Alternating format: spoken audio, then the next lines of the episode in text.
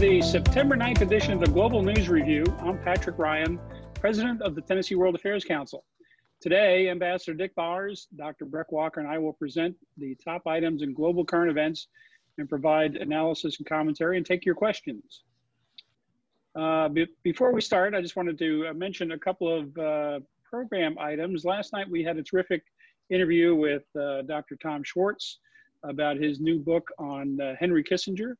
Uh, we have a copy right here, and I will also mention that we'd like to have uh, new uh, new members join. So this week, and this week only, anyone who joins the World Affairs Council or renews their membership or makes a donation of $100, we will put your name in the in the hat for a drawing of a copy of this uh, terrific book by Dr. Tom Schwartz.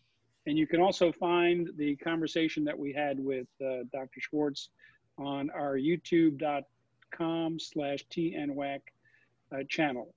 Uh, again, I uh, encourage people to become members of the World Affairs Council. Uh, that's how we uh, get to do the things that we do for you here uh, on the, the Global News Review and other programs.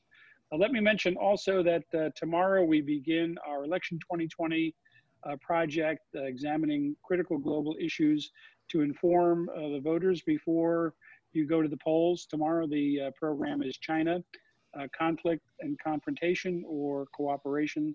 Uh, Dr. Susan Haynes, uh, Professor Haynes, a member of our board, uh, will be hosting a panel of five distinguished speakers to cover everything you need to know about China and China-U.S. relations. that starts at 5.30 p.m. So register now to get in on that program. You can see on the slide there the other issues. We're covering the globe, looking at the important issues for the United States in, uh, in coming uh, months as we look to uh, January and whatever administration is uh, taking off from that point. Uh, we also have on October 22nd a debate watch party.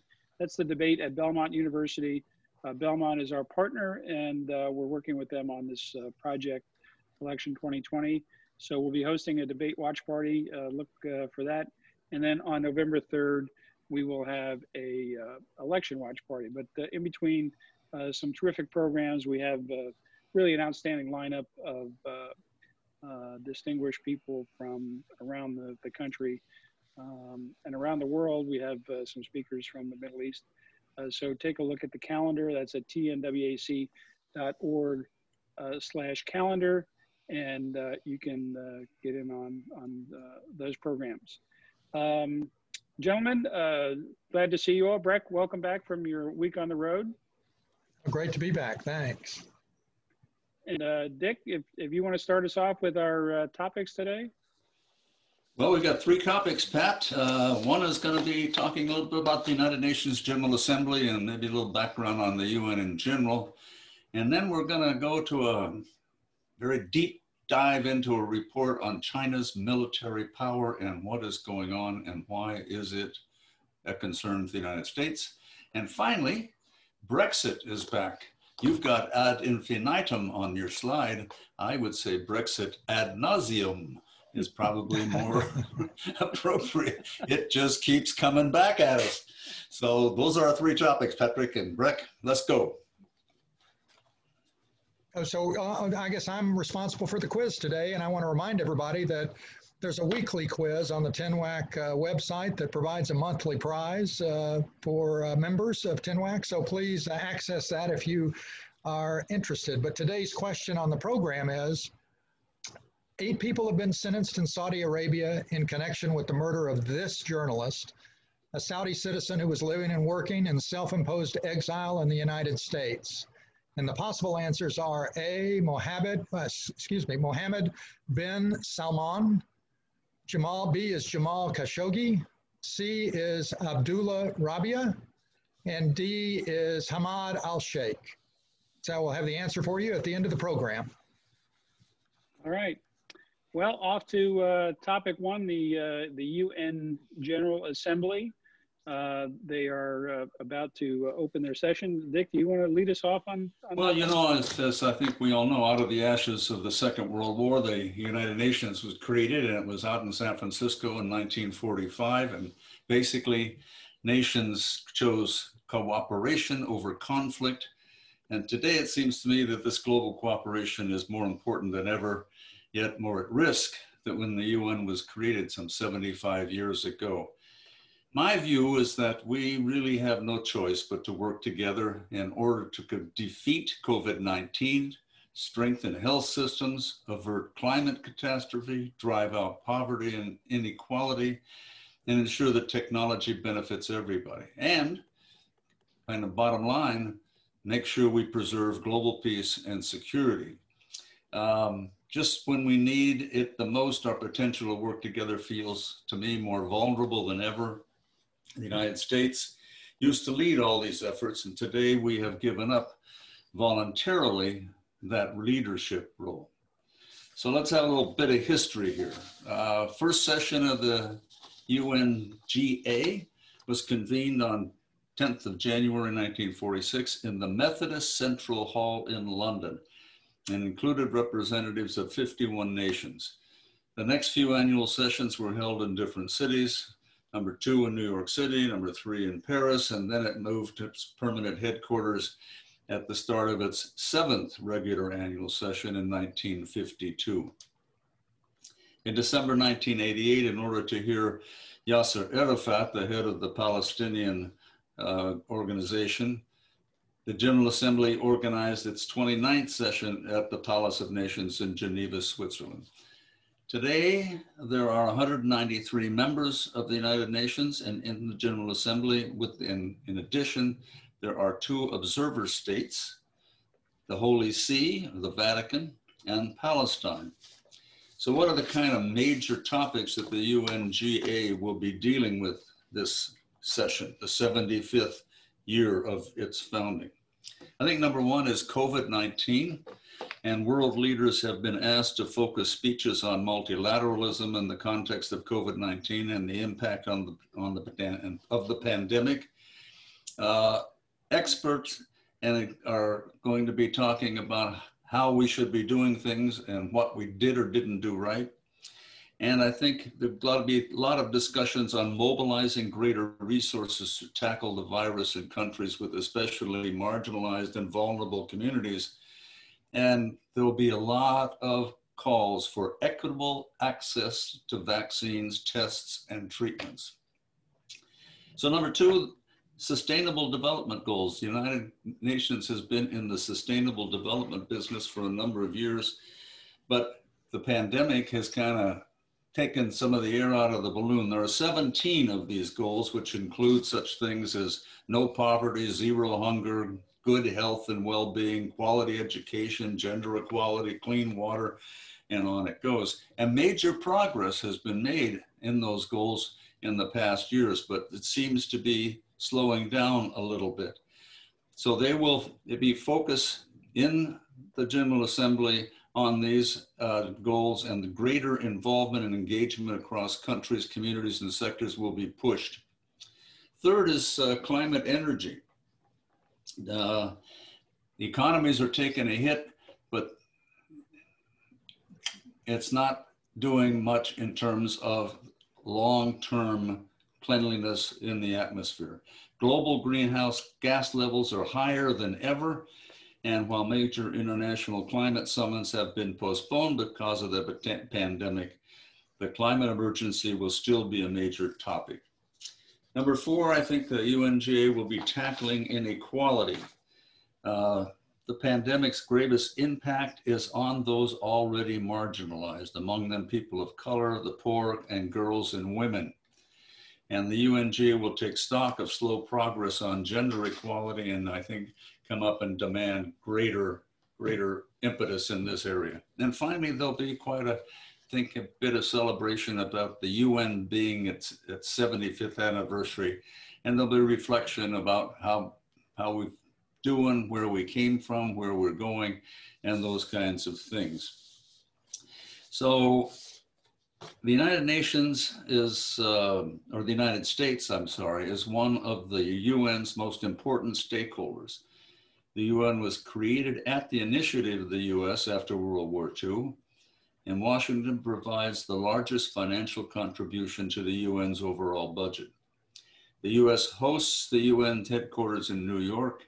The UN Security Council sits at the apex of the 75 year old rules based international order, heavily devised, underwritten, and anchored by the United States. So a final important question for other UN members is whether this shift in US global outlook under the Trump administration marks a four-year aberration from or a new normal for US foreign policy. And I think the outcome of the 2020 presidential election will be fundamental in determining this. So look for a very interesting UNGA, guys. And Dick, that, that quotation was from uh, an item written by David uh, Whineray of the Carnegie Endowment for International Peace. And I think it's probably largely uh, taken from the, uh, the speech that President Trump gave at the opening of the UN uh, General Assembly, in which uh, he came out and said that he was not interested in being a globalist, that he was a nationalist, et cetera. Uh, so it kind of set the tone for the current administration's relationship with the United uh, Nations and uh, international organizations. And I think um, this year, with the United States withdrawing from the World Health Organization, uh, that will probably not go unnoticed in, in the uh, speeches and, and other presentations at this, this upcoming opening of, of the General Assembly. I think you're absolutely right. I mean, the UN basically the bodies of the UN are the, the General Assembly, and then there's the Secretariat, which elects the Secretary General, and basically that's the administrative wing to organize and have places to meet and publish documents and things of that sort. The International Court of Justice, which is in The Hague. Uh, and those organizations and the, also. And the Security Council. Well, the Security Council, yeah, I guess I should mention that one, right? Since it's the underpinnings of the US and four other countries have veto power in the Security Council, which has 15 members, and the other guys are elected um, from different parts of around the world. So the specialized agencies are things like uh, the World Health Organization and you know, International Monetary Fund. Uh, these are things that are vital for the functioning of the world as, it, as we know it. So, right, the uh, International Atomic Energy Agency, which is monitoring right. Uh, the the uh, JCPOA, the nuclear deal with Iran, and and other nuclear activities around the world. Um, yeah, you're right. The UN. Uh, we don't see a lot of what what they're doing around the world because they're, they're involved in so many things. Uh, well, the World Health Organization, uh, I think, is basically the CDC for you know more than half the countries around the world who don't have right. the capacity that we have for that kind of medical intervention. So, hey, World Pat, Food Program, just... UNESCO, uh, UNICEF. Yep. Hey, Pat, I wanted to jump in just for a second and, and brag on the UN uh, with some specifics, if that's okay, because I think there are lots of folks in the United States and me from time to time that views the UN as expensive, corrupt, mad, maddeningly uh, bureaucratic, inefficient, overly political, and often ineffective. But uh, the that's, UN that's a good. That's uh, a good way to start out with your, your phrase, uh, Rick. but but the UN, through its uh, history, I was uh, doing a little bit of research on this. Uh, it, its programs, or its staff have won 12 Nobel Peace Prizes. Uh, and currently they are supervising, I believe, peacekeeping forces in 14 areas of the world uh, under conflict. As Dick was mentioning in the healthcare area, the UN vaccinates 58% of the world's children uh, in a typical year and has made great strides in its contributions towards reducing child mortality through providing cleaner water, better sanitation, better nutrition, those kinds of things. And it played a huge role in wiping out polio and smallpox and also responding to the HIV uh, AIDS crisis, uh, which we st- still with us today. Uh, and as Dick mentioned, uh, they've played a leading role often in halting the spread of uh, uh, epidemics. And they've been a huge advocate uh, for human rights uh, with the Universal Declaration of Human Rights that came out early in its history and that they've used to support children's rights and migrant rights and women's rights. And, uh, and they've been a very loud and vocal and persuasive advocate in those areas, I think. And people complain about uh, how expensive it is from the US perspective because we, I think, provide about 20% of the UN budget, which, as I call is about $10 million, which just in perspective is about the cost of what we pay for the U.S. Coast Guard uh, in an annual year. So it, uh, uh, despite the uh, maddening uh, episodes from time to time, uh, it, it, it, it, seems to me at least that we're getting a lot of bang for our buck, so to speak. And I end with a quote from former Secretary General Dag Hammarskjöld, if I'm pronouncing that right, Dick.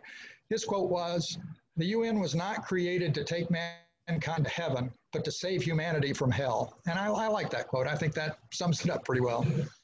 That's, that's well, a good yeah, review. There, there are a tremendous number of things. You know, just look at the World Food Program. When there's a famine in the Horn of Africa or, or somewhere else in the world, uh, we see these awful images on on TV. But the, the people who are uh, landing in the C-130s and, and providing uh, nutrition for people who are about uh, at the end end of their their well-being. Uh, they step in the the uh, refugees, the uh, peacekeepers. Um, you know, the the if you look at the Gaza Strip, the UN is in there making sure that the Palestinians who are locked into that enclave are are taken care of. So. I, I agree with uh, with Breck. There's a tremendous amount going on at uh, at the UN, and I think the uh, the uh, the concern that people have about the United Nations is, is politics. Uh, the Security Council sometimes doesn't get things done because there's the veto power of the uh, the five permanent members: the United States, China, Russia, uh, France, and Great Britain. So if there's a, a contentious issue that uh, you know we're at odds with China over, they could veto or we could veto. Um, frequently, the United States has used the veto to protect Israel from uh, resolutions uh, that would go against their interests. So I, I, think the politics is is is baked into the formula of the Security Council and the the vetoes and and if you look at the composition of the General Assembly, their their resolutions are are um, not as uh, binding or as important as the Security Council. So it's uh, politics, it's global politics. But hey, um, yeah. Can you put that slide up again you had up about the 193 members and, and breaking them into various regional blocks? Sure. Because I have a question. There's one one little black dot down there, if I remember the slide correctly, where it, sa- it says no group. Who is that? Um, I have no idea. So basically, it's an outlier that's not part of any of the uh, the group of African states or Asia Pacific states or East yeah. European states. I would Western... think there's. That's a good question, Dick. I'll have to uh, go back in and uh, do some more research there. Um, anyway. I, I, would think there'd be more than uh, you know that might be the United States or Canada or or uh, somebody on the non. Well, there are there are some non, areas non-aligned movement. Yeah, some that, for example, Taiwan Taiwan is considered by China to be an integral part of China and therefore is not an independent country and therefore doesn't belong in the United Nations. Greenland has its own parliament, but it's really got a connection to Denmark. So it's not in the United Nations. Same with Bermuda. Well, Bermuda is a crown colony. There are a lot of them left over from the vestiges of the British Empire kind of thing. Yeah, so, aren't we buying Greenland? Pardon? aren't we buying Greenland? Well, I think it'd be a good investment, but um, I don't know. The water is going to be going away because the icebergs are melting, right? So we'll see what happens. Yeah, I, I think I think Mr. Trump wanted to uh, to buy Greenland from Mark a little while back. But I don't think it went over. I don't think the Danes are interested in selling. Probably not. All right, let's uh, let's move on. We've uh, we, have given our two cents on, on the United Nations. And uh, as, as a native New Yorker, um, I can tell you that when the United Nations General Assembly opens, uh, Manhattan traffic, which is normally horrible, uh, becomes just, uh, you know, maybe Dag, Dag Hammarskjöld was right. It's, it's on, on its way to, to hell. Um, it, it, gets pretty bad in Manhattan with, with all the VIPs showing up. Okay, uh, on to, uh, to China and the the release of a report uh, by uh, the Pentagon, and this is a, an annual report that's due to uh, Congress uh, called the Military and Security Developments involving the People's Republic of China annual report to Congress. And this is produced by the Defense Department. And I would commend it to your uh, reading, at least to your browsing. Um, take a look at the, you, you can just Google China military power and it'll be the, the first thing that comes up. And, and this document is uh, kind of a derivative of what the Pentagon did back during the Cold War uh, regarding uh, the Soviet Union. In the uh, Reagan administration, you can see Mr. Reagan there with the Secretary of Defense, Caspar Weinberger. Uh, they produced this Soviet military power uh, book every year, and it was spread around the media and the public, and um, you could you could find it at military bases and, and all over the place. They they really uh, put a lot into showing how powerful the Soviet military was, and um, with the demise of the Soviet Union, this this went away. And then a few years ago, uh, the Pentagon decided to uh, produce a report on China. And, and, this is actually mandated by Congress that every year the Pentagon produce this report. So what they uh, what they've done is put together uh, this uh, report on the internet, and uh, you can probably also imagine that there are hard copies being shared around Capitol Hill and el- elsewhere to show the the growing um, power of the People's Liberation Army. And, you know, we, we um, uh, would be remiss in not mentioning that uh, China's uh, strategic power is not just invested in its military, but in its uh, economic uh, outreach as well. You know, we've, we've talked here about the Belt and Road Initiative and Chinese uh, commercial expansion and um, building networks and infrastructure across Central Asia and into Africa and Europe uh, even an Arctic route of, uh, of the Belt and Road. But uh, this, uh, this publication looks specifically at their, uh, their military systems, expansion of their nuclear arsenal, the conventional forces, and so forth. So take a look at it. And in the overview, there's some useful um, sections on what the the strategy of the People's Republic of China is regarding their their military strength. And uh, interestingly, there's uh, talk about the uh, the national objective of uh, the great rejuvenation of the Chinese nation by the year 2049.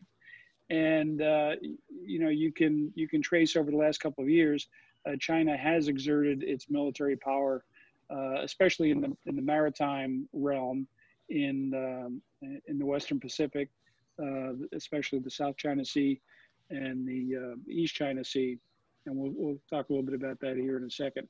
But the uh, the report is uh, is a useful guide to uh, the Chinese uh, Communist parties look at uh, foreign policy, the national objectives, what they intend to do with the armed forces, um, and the Pentagon position is that as of about 2019, the PRC recognized its armed forces should be taking a more active role.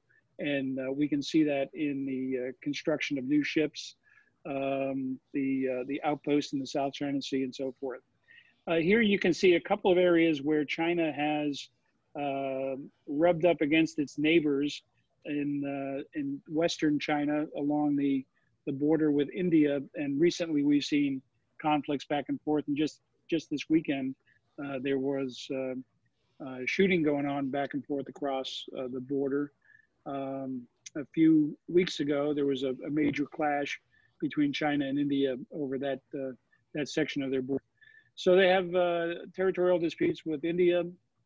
They have territorial disputes in the South China Sea, and we've talked about the the nine dash line in the South China Sea, which is the Chinese claim to uh, territorial sovereignty over a number of islands uh, well down into the South China Sea, uh, adjacent to places like Vietnam and, and, the Philippines. And then in the East China Sea, there's a, a conflict with um, uh, Japan over the Senkaku Islands, which uh, the Japanese administer, but it's uh, claimed jointly by China and, uh, and Japan. Interestingly, a couple of years ago, the United States made it clear that the US Japan Defense Agreement included protection of the claim of Japan on the Senkaku Islands. So that's that's one more trigger in the uh, Western Pacific. Uh, being a Navy guy, I, I, grabbed a copy of this major naval units uh, chart to just to give you an idea of what the uh, the Chinese uh, Navy. It's uh, actually called the PLAN, the People's Liberation Army Navy. Uh, Dick, that probably makes it interesting on the, you know Army Navy Day. I think, I think the Chinese sailors know they're in the Navy. and I don't think there's any confusion with the grunts, so to speak, right? Yeah, so you can see uh, the, the major uh, bases uh, along China's uh, eastern coast and uh, some of the, uh, the units that, that are based in that area. And finally, we'll take a look at this slide, which shows the ranges of Chinese strategic weapon systems and the numbers of launchers and missiles they have of uh, the various uh, weapon systems. And just so you, you might not uh, discern what's going on with that chart on the left, uh, North America is at the top of the screen, upside down, but to show the, uh, the uh, range rings of the Chinese strategic weapon systems. And 1,300 kilometers covers the entire United States, with the exception of Florida. So Florida, you're you're uh, you're okay there. Uh, no no worries. Uh, but uh, you can see the number of uh, various uh, strategic forces, and also I thought it was important to note that the Chinese defense budget, especially in the last ten years, has grown continuously, despite a decline in the the GDP um, growth for China, which had been for uh, many years in, in, the 9 to 10% range and has uh, declined slightly. I think most countries uh, wouldn't mind having a, a 6% GDP growth, uh, but for China, that uh, indicates uh, a decline. So they're, they're going to have to address their economic issues. And um, meanwhile, they're continuing to invest in their, their military. As you can see in 2019, the investment was approximately 170 uh, billion dollars adjusted for inflation, and that compares to uh, over 700 billion uh, for the United States military. But we uh, operate a worldwide uh, military, not just in the Western Pacific. I had a Navy question right. for you. Yes, sir. So, so I, I, see they've got GLCMs, right? Ground launch uh, missiles. Do they have submarine launch ballistic missiles? Yes, they do. Uh, they have uh, several um, SSBNs, the uh, ballistic missile submarines that are equipped with uh, long range intercontinental okay. ballistic missiles, SLBMs. So uh, they're, they're uh, and, and that's like our ballistic missile submarine force, a survivable leg of their triad. They have land based, air based, and sea based strategic weapon systems. Okay.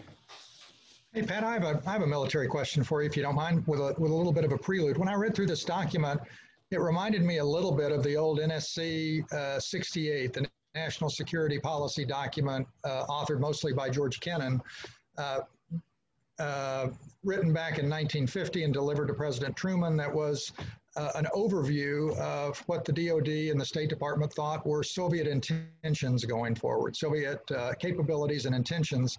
And those intentions were basically argued to be essentially world domination. And uh, that report sort of sat on the shelf and I don't think had much impact until the Korean War broke out. Uh, and where North Korea invaded South Korea with the okay and the support of uh, the Soviet Union, as well as uh, the People's Republic. And then that report was dragged off the shelf and became uh, arguably the, the game plan for the militar, militarization of the Cold War.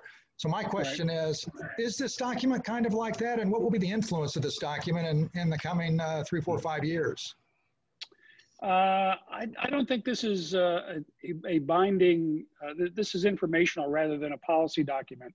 Uh, although there are policy implications of some of the statements being made here. Um, and, you know, people are drawing the conclusion that we're now in a new Cold War with China. Uh, we're in a, a, confrontational mode, but I don't think uh, the analogy with the Cold War or NSC 68 or the domino theory or, or those constructs uh, that uh, some of us grew up with apply here. Uh, China's uh, economic power probably is the most significant uh, soft power element that uh, they have uh, to uh, to offer. A lot of their military expansion in the maritime realm is to to counter what they see as the threat to to China posed by the United States Seventh Fleet in the Western Pacific, and they want to uh, reinforce their claim in the uh, Spratlys and the Paracels and the rest of the South China Sea. Uh, they've militarized those islands. But, but getting back to uh, the, the China military power document, I think it's, it's mostly a, a glossy presentation by, uh, by the Pentagon.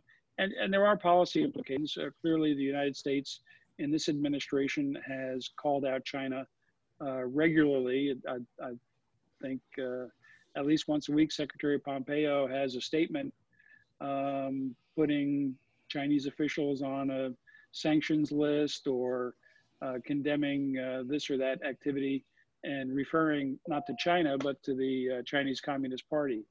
So um, this is just one more construct within the, the government's uh, offering of, of documents uh, justifying US uh, actions vis-a-vis China. But uh, in terms of uh, uh, a National Security Council policy document, I think that's that's probably a separate realm. You know, I found it interesting when you know you, you just read the executive summary. If you you know you can get through that, that's only about ten pages or so long. But I mean, the report itself is voluminous.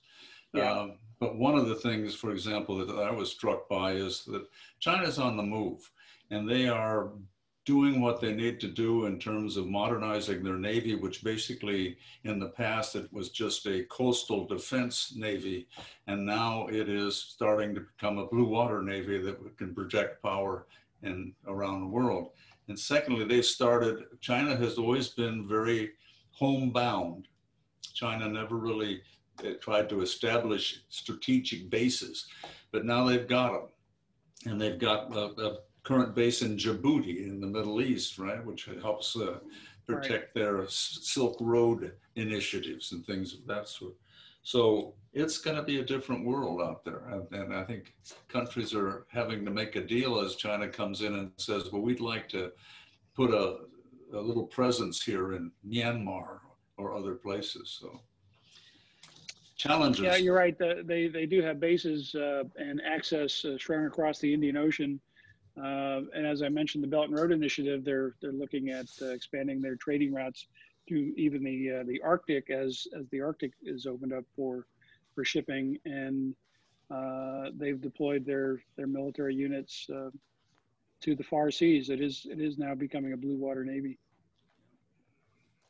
Makes it interesting for U.S. planners to uh, figure out with the current budget constraints and force constraints. Um, and how the, the correlation of forces, the, the threat mix. Well, I mean, just one, one little factoid that I, I gleaned out of this thing. I mean, uh, uh, shipbuilding. China is, is our, the PRC has the largest navy in the world now. Um, 350 ships and submarines, according to this report, including 130 major surface combatants. 350 versus the United States, 293. So there's a misbalance now. I mean, we we've got. I think you, as a Navy guy, would talk about your aircraft carriers being, you know, game changers as well as a submarine force. But, but China's moving. Sure. Yep. Okay. Anything more on uh, China military power? Again, uh, take a look at uh, that document. Uh, just uh, Google China military power. It's a Pentagon report. Uh, as uh, Dick mentioned, uh, at least go through the, the executive summary, the overview.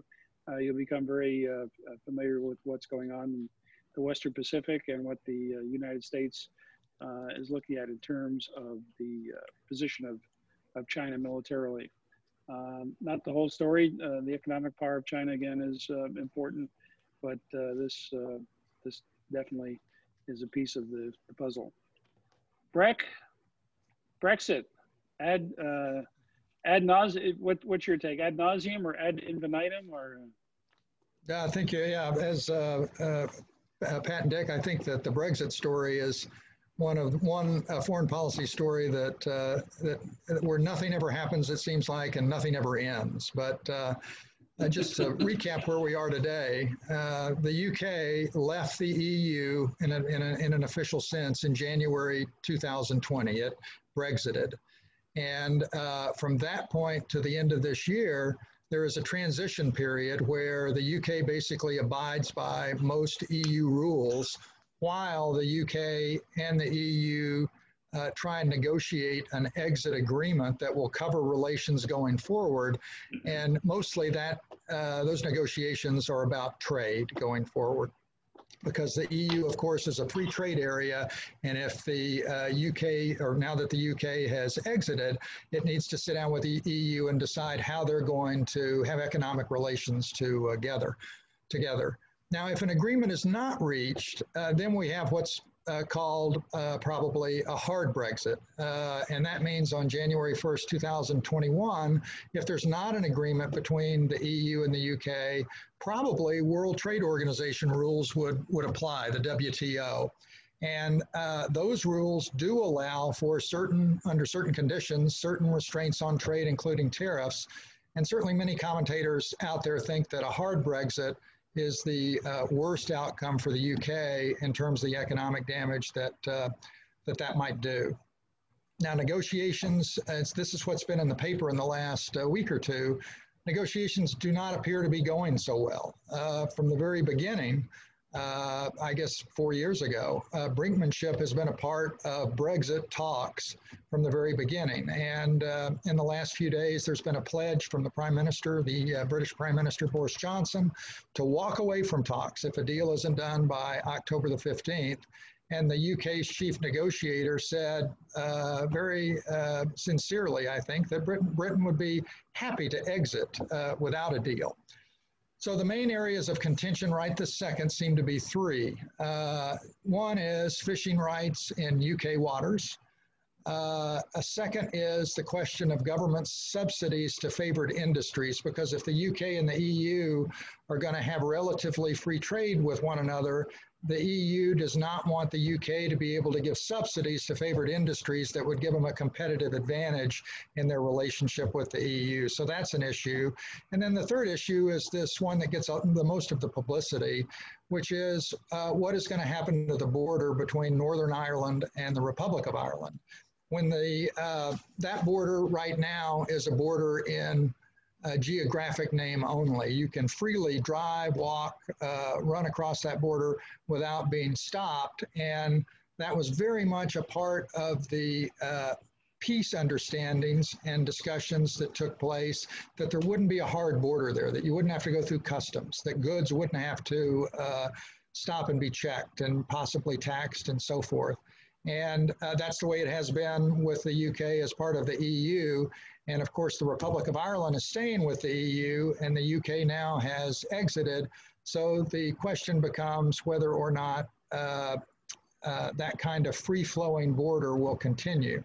Now, Boris Johnson and the EU agreed back last October that that would continue to be a free border, and that to the extent that there are customs checks and uh, inspection of goods and so forth, that that would take place in the ports of uh, Northern Ireland, and the Northern Ireland government would agree that that uh, any goods produced in Northern Ireland that were going to be for export, that it would comply with uh, with uh, EU rules in that regard. So it was kind of a, a fix, so to speak, to keep things as they are at the border.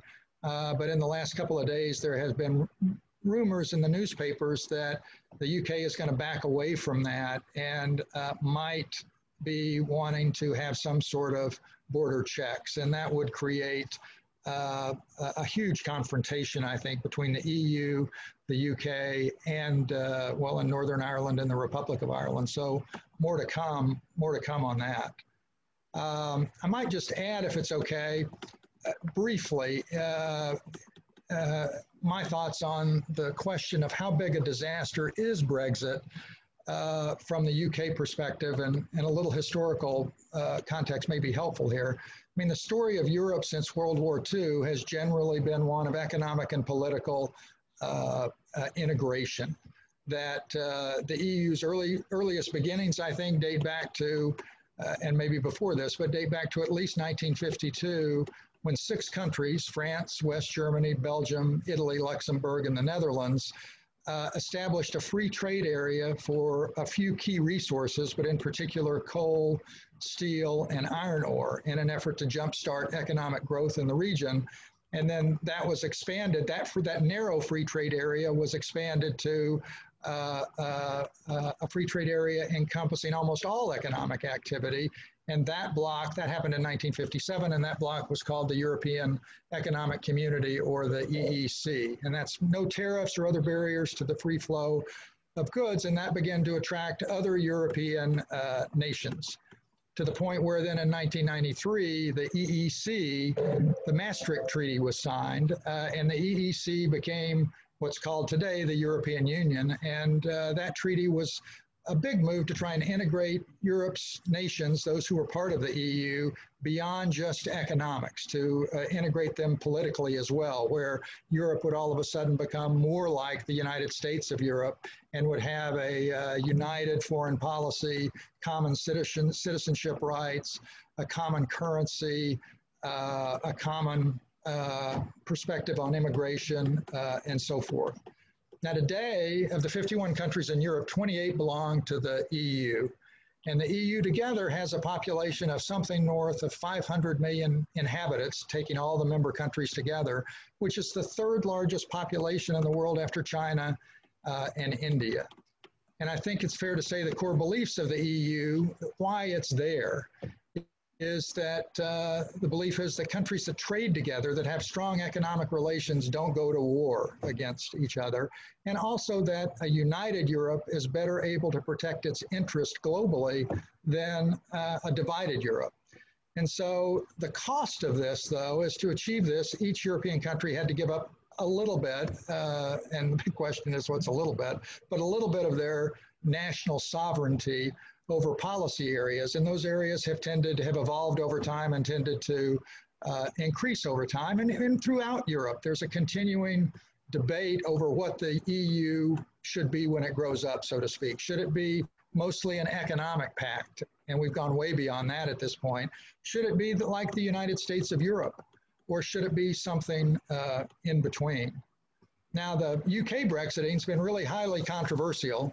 And the vast, at least as I see it, the vast majority of commentators who are not politicians have suggested that Brexit is very bad for the UK, that uh, the vast majority of UK business leaders, and particularly large company business leader, leaders, for example, 85% or more, uh, wanted to stay in the EU. But, and it's been portrayed in the press, Brexit, as a politically motivated, sort of harebrained scheme driven by anti immigration uh, zealots. And so there was this internal, internal British politics led to a referendum in 2016. The turnout for the referendum was a high uh, percentage, north of 70%. And the referendum passed by, the referendum to leave the EU passed narrowly, 52% to 48%. Um, and so Brexit began, and at the end of this year, uh, Brexit will be, uh, in every respect, uh, a reality, it sounds like, one way or the other. But uh, to try and just be a little con contrary here and, and, and solicit Pat and Dick's comments, uh, I think that there are some reasonable arguments that can be made in support of Brexit from a UK perspective. And I just wanted to lay out two or three of those and, and get reaction if I could. Certainly, sovereignty is the heart of the issue from the UK perspective where the EU has authority, and that's in a lot of business regulation and agricultural policy and copyright patent law and immigration. In the areas where the EU has authority, EU rules override national laws. Now, uh, the hot button area in that sovereignty issue was certainly immigration, that pro Brexiters in the UK want to control their own borders. They want their democracy to decide what the border rules are. And they argue that immigration under the EU has hurt domestic UK workers and has diminished national security. Uh, in a similar sovereignty issue, uh, right now the UK government cannot uh, uh, follow its preferred industrial policy. You know, China supports certain industries and certain companies because it wants to be industry leaders in those uh, areas, and they think that's going to benefit China long term. The under the under EU rules, individual European countries cannot do that. Uh, so UK can't subsidize without EU approval industries important that it thinks for its own national security, for example. Um, now, giving up this kind of sovereignty, uh, that might be a good thing if there's considerable economic benefit to the UK, but it's arguable how much economic benefit uh, there is. That British businesses are now saddled with these rules and regulations uh, that are not approved by the British. And that's in the context of the vast majority of small and medium sized firms in Britain do not trade with Europe. So they're following EU rules, even though they have, they don't trade, they don't export uh, uh, any goods. And further, the EU is a slow growing market. Uh, I don't think anybody thinks that the EU market as a whole is going to grow more than, say, 2% a year. So that becomes a market that is shrinking in some sense uh, as a percentage of overall world trade. And the best future trade opportunities for the UK and for other European nations uh, looking out 10 or 20 years lie outside of Europe. They're the BRIC countries and the developing nations of the world uh, and so forth. And yet, under EU rules, the UK cannot sign its own free trade agreements with other nations. It has to be part of an EU uh, trade agreement. And then the last thing is, at the end of the day, if it's true that the UK is able to negotiate a free trade agreement with the EU, if it can negotiate a, pro a, a, proper agreement, and it's certainly in the interest of all parties to do that, then it's not losing much. Uh, uh, the Brexiters, the pro-Brexiters might uh, argue. And for example, Norway and Switzerland are both outside the EU, and their economies are doing uh, just fine, have good trading relationships with the rest of Europe, uh, uh, and so forth. Now, uh, I've searched far and wide for credible folks that I could point to that would back me up here and agree with uh, my opinion. And, and, and this is honest. I've, I, I couldn't find any credible ones, but I did find, well, I shouldn't say that. Uh, well, I've already said it. Uh, but I did find three people who do agree with me on this. Uh, one well, there's, is there's Elizabeth Bojo. One is Elizabeth Hurley, actress, uh, British actress and former girlfriend of Hugh Grant. One is Ringo Starr, who needs no introduction. And the third is President Donald Trump. Um, but uh, I would, I guess I'd leave with uh, this comment uh, that, and there are lots of plenty very cogent, persuasive arguments as to why Brexit is very bad for the UK and certainly for Europe. But just to summarize one, uh, just to mention one that sort of summarizes the gist of all of them, it goes, and this is from some satirist uh, in England if it ain't broke, don't Brexit. it ain't broke, don't Brexit. Hey, I have a question about um, the UK. So there, there are four theoretically sovereign parts to the United Kingdom, right? You've got Northern Ireland, Wales, Scotland, and England. Um, if this thing they're, they're not they're not completely so, they're not sovereign states. They're, they're states in some fashion. Yes, you're right. I stand corrected. They, they have they have a common thing in common, like a queen and uh, parliaments and things of that sort. But will this, if it is, are the Scots in particular going to be interested in maybe, you know, heck with it. I, we don't need to be part of the UK. We're going to become independent and do our own thing. Well, in the referendum, it's interesting. In the referendum, the Welsh and the English were overwhelming, not overwhelming, but solid majority voters for Brexit.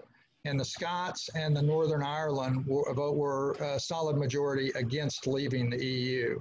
And certainly one of the downside uh, that the UK is running is that this, that this uh, Brexit will cause the Scots to uh, reinvigorate their secession uh, efforts from three, four, five years ago. Yeah. And this time it may be very much in their economic interest to do that.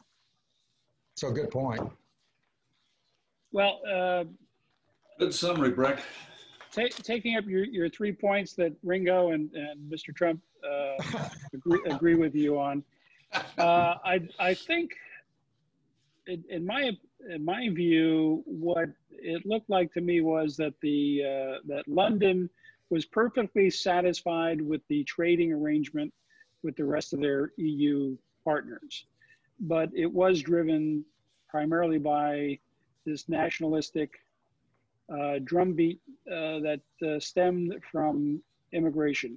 you know, we, have had open borders in uh, the EU countries, and were a lot of um, uh, uh, immig- there, weren't immigrants. They were they were labor from Poland and and other newly uh, acquired EU uh, nationalities that uh, Italy and Spain and others that were flooding the uh, the British job market.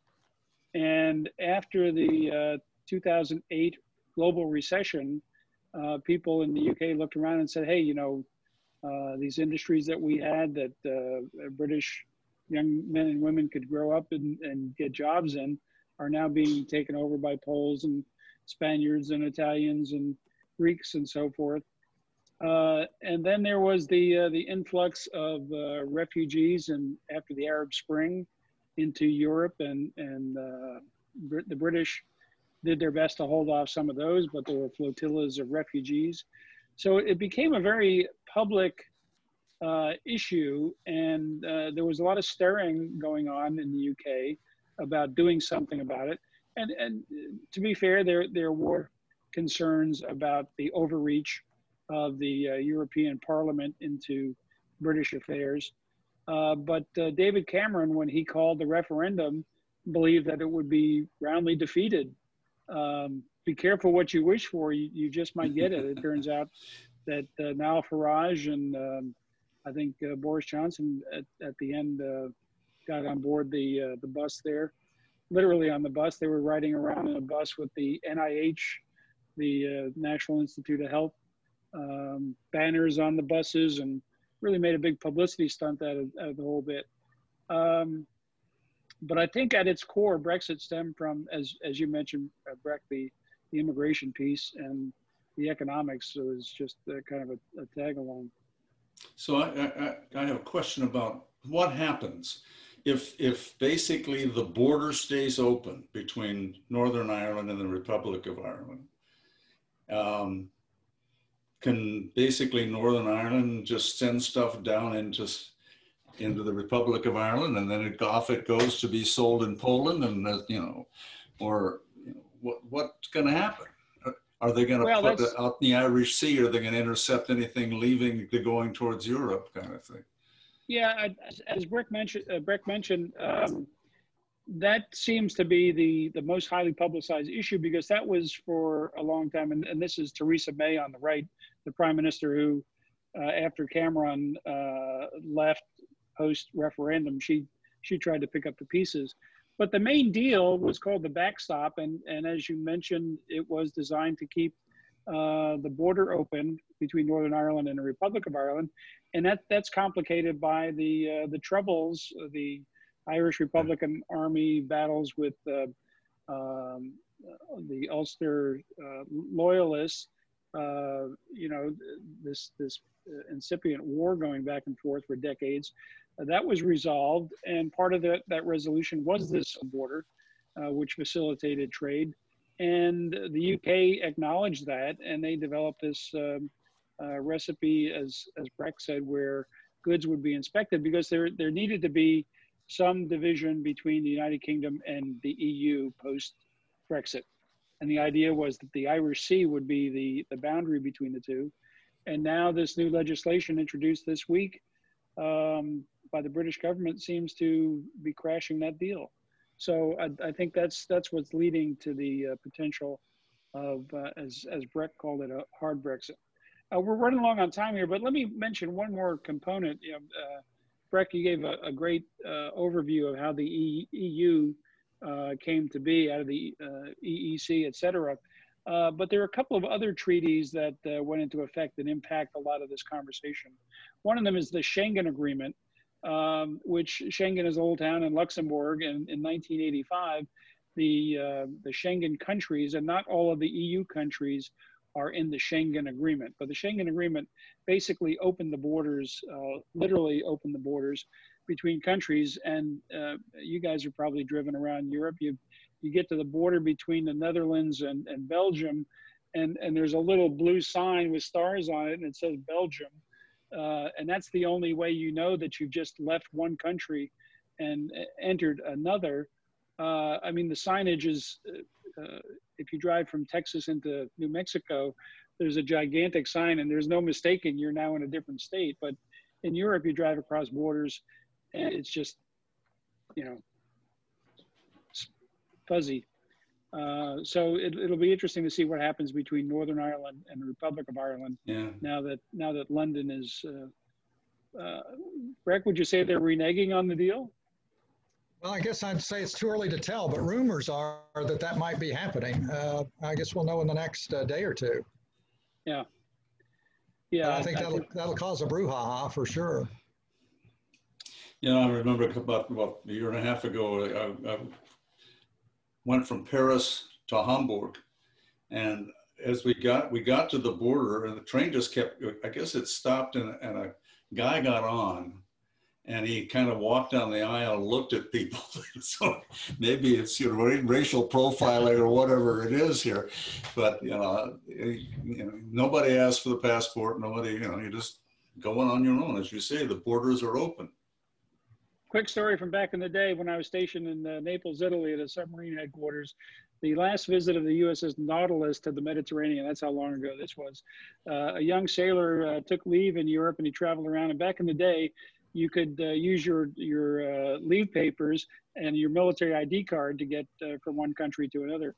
And he was on a train in in Germany, and he wanted to go visit Berlin, and he did he didn't realize that it was surrounded by East Germany, which was not a not a NATO country. And he got to the border, and a Soviet guard pulled him off the train, and they held on to him. Uh, he was a reactor operator on the on the Nautilus. so they hung on to him for a couple of weeks, and, and nobody knew what had happened to him and then he turned up at uh, Checkpoint Charlie in Berlin. Uh, so, you know, so that young there wasn't a guy named Ryan, was he? No, no, no, no, no. I've done. Some, uh, we we, we used to play all those games, Pat. I mean, when I when I would go from West Germany to Berlin, you know, you'd get to the border, and the Vopos, the East German you know, security police guys, would stop you, and, and you would leave your windows up, show them the outside cover of your passport, and and he would just sort of wave you through, and then you'd stop again, and a Soviet soldier or customs guy would come out and actually you know, log you in and send you on your way. So we, we did not recognize the uh, yeah. juridical status of the East German authorities. So. And, and now you just kind of go all over the place at, at will. But we'll see if there's going to be a border between uh, Northern Ireland and, and uh, the Republic. Interesting uh, developments. Well, gentlemen, um, a terrific news review. I think we've uh, shine, shown the light on uh, a few issues here. The UN General Assembly is opening up, and we know more about that. Uh, we're, we're more conscious that China is expanding its military reach and uh, thanks to Breck, we, we now have an idea of what's going on with uh, Brexit. And, and I'll, I'll come down on the side of uh, ad nauseum. Um, so so let's uh, let's close it out. We have uh, we have our uh, question of the week answer, and Breck, if you uh, you've mastered the, the Oh, sure, sure. No, the uh, answer to our question about which uh, Saudi Arabian was murdered, that uh, they had the sentencing of the culprits uh, or the alleged culprits uh, this week. the answer is B, Jamal Khashoggi. And and Pat, if you don't mind me just saying very quickly, Ringo, my now new affiliation with Ringo Starr reminds me of the story that uh, John Lennon, and one of the greatest put downs of all time, John Lennon was asked one time by a reporter, Is Ringo Starr the best drummer in the world? And John Lennon replied, He's not even the best drummer in the Beatles.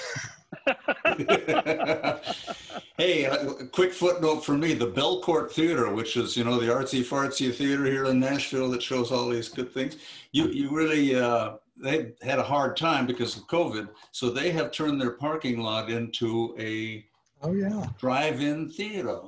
And so last Saturday night, my wife Kay and I got in our car and drove. And the reason I'm mentioning this is the movie was The Yellow Submarine. So all right. all over the place. all, all right. right. We'll see you next week, guys. One, one last all. plug. One oh, last oh. plug here. Again, let me remind everybody that uh, we're always open for Uh, people to become members, we encourage you to uh, become a member or make a gift to the World Affairs Council. Uh, that's how we uh, keep things uh, moving along. And just a reminder, anybody becomes a member or renews or makes a gift of $100 uh, this week, they'll be in the drawing for a copy of Dr. Thomas Schwartz' great new book, Henry Kissinger and American Power. So look for that. gentlemen, thank you very much as always. another, another great Wednesday afternoon and we'll be back next week. Again, uh, take a look at election 2020. Uh, tomorrow night, China. Uh, Dr. Susan Haynes will have a great panel, and don't miss that. That's it for us, and we will see uh, everyone next week.